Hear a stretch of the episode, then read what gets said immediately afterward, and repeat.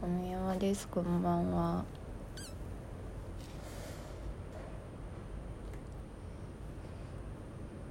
今年ね冷夏になるらしいよ。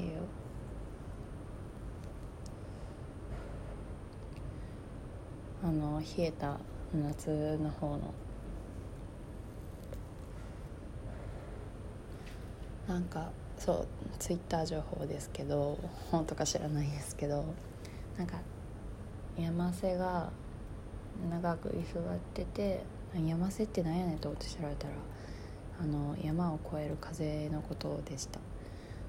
なちょっと肌寒い感じの風がまだこの時期にも居座っててで台風がなんか10回以上かな？来てなかったらその夏はね大体ね冷夏になるんだってさ。知ってた？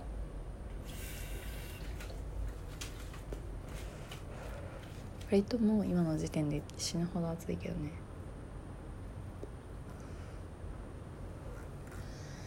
祭りもなくなりプールもプールどうなんだろう。ねプール怖いよな、まあ、プールも消え。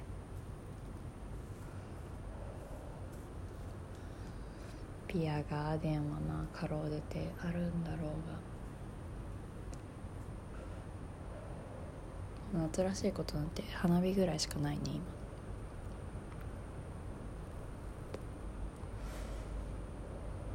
うちの会社とかさお盆休みないからさまあ別に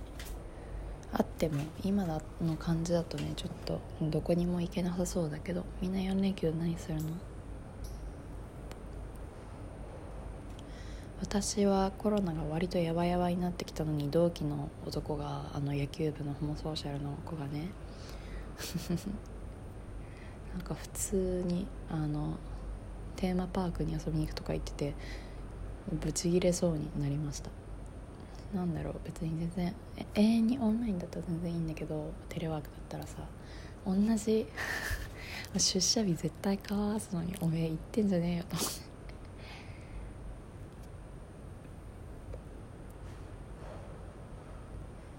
なんか第2波の方がきついね。なんか自粛しなきゃだけどみんなもう怖いなと思いつつでもなんかなうるさくしすぎてもなんかこれ以上経済を止めてもみたいなさそういう心持ちない。ある。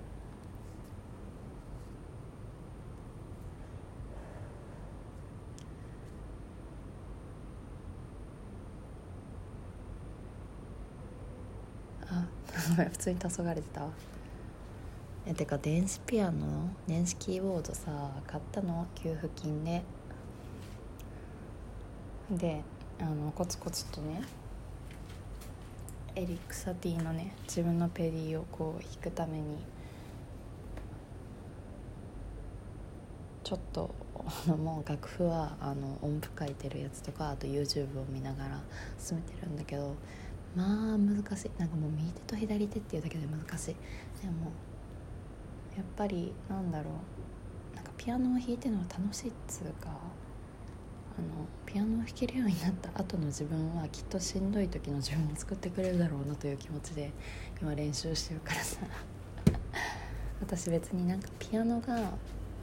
なんだろう好きっていうわけではなくてピアノによって得られる恩恵を受けようとしてるだけだなということにね思い至りました。マジなんだろうなんか、ね、年々自分の支えをさ人間以外で増やそうとしてる傾向が見られますね。本もそうだし映画もそうだし音楽にしろ日記にしろピアノにしろ。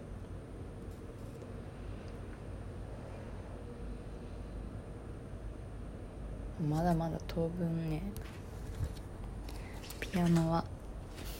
時間がかかりそうなのでまあゆっくり楽しくやっていこうと思います。はあ。あそうなんか質問箱来てた。あの 1個前のお便り消したのってやつ。あお便りじゃないよ。ごめん。あのラジオ消したのっていうのをそう消した。なんか多分その日割と言っててなんか内容はその初めてあの会社の先輩たちと飲みに行ったけどクソしょうもなかったっていうなんかもう永遠に12分間確かねあの愚痴を垂れ流してるだけのやつだったはずなんだよね。なんか個人的になんか愚痴を永遠に垂れ流すのってなんか生産性低いっていうか別に生産性上げたいわけじゃないけどなんか自分的にはあんまり好ましくないなと思ったので消さなくてもよかったかよあ消してしまいました。そう今さっきまでなんかもう今日会社終わってからご飯食べてから永遠にスプラトゥーン2をやっていて。なんかさゲームやる時って中途半端にやるんじゃなくてなんかもうもう飽きたぐらいまでとことんやる方がなんか個人的にはすっきりする気がするんだよねなんかストレス発散のニュアンスが近いのでその後に中学校の頃にめちゃくちゃ好きだったというかその後の人生において割と大事なことを教えてくれたなと思う本を読み返してたんだけどなんか小説ってやっぱあれだね本本全般に言えることだけどなんかその一文とかその一言をを読めてよかったと思ったらなんか儲けもんだと思ってるんですがそういう意味でその本は10年ぐらい前の自分がなんかいいなと思ったものが今の自分もやっぱいいなと思ってたからあんまなんだろうね感性感性っていうかなんかいろいろ年を重ねたら当時好きだったものとかもう好きじゃなくなるかなと思ってたけどその小説にとっては普通に良かったななんかねこう優等生の女の子がいてさで不良の男の子がいて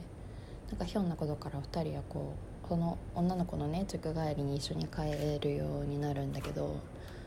なんかその男の子がすごい植物の名前をあのスラスラ言える子だったの。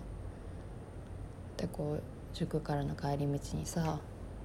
この花なんて言うんだろう?」って言ったらその子がすぐパッて答えたのねそれに対して「えすごいなんでそんなすぐその花の名前が出てくるの?」ってその女の子が聞いたらその男の子が「いやあのこのなんかおばあちゃんが花が好きで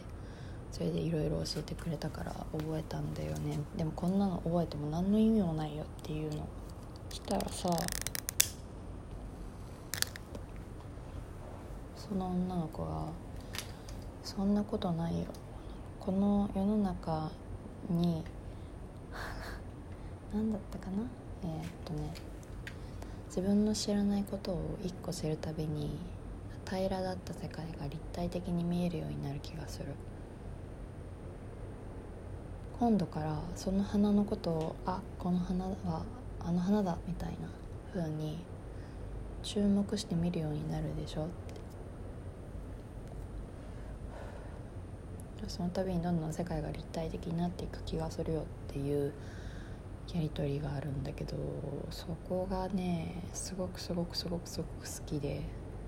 久しぶりに読んだらなんかやっぱりとても好きでしたね。いいことだよね。知識なんだろう雑学とか別にあってもなくてもいいものな気はするけど。いろんな視点から世界を見られるのってやっぱり知識とかそういうものがあってこそだと思うので。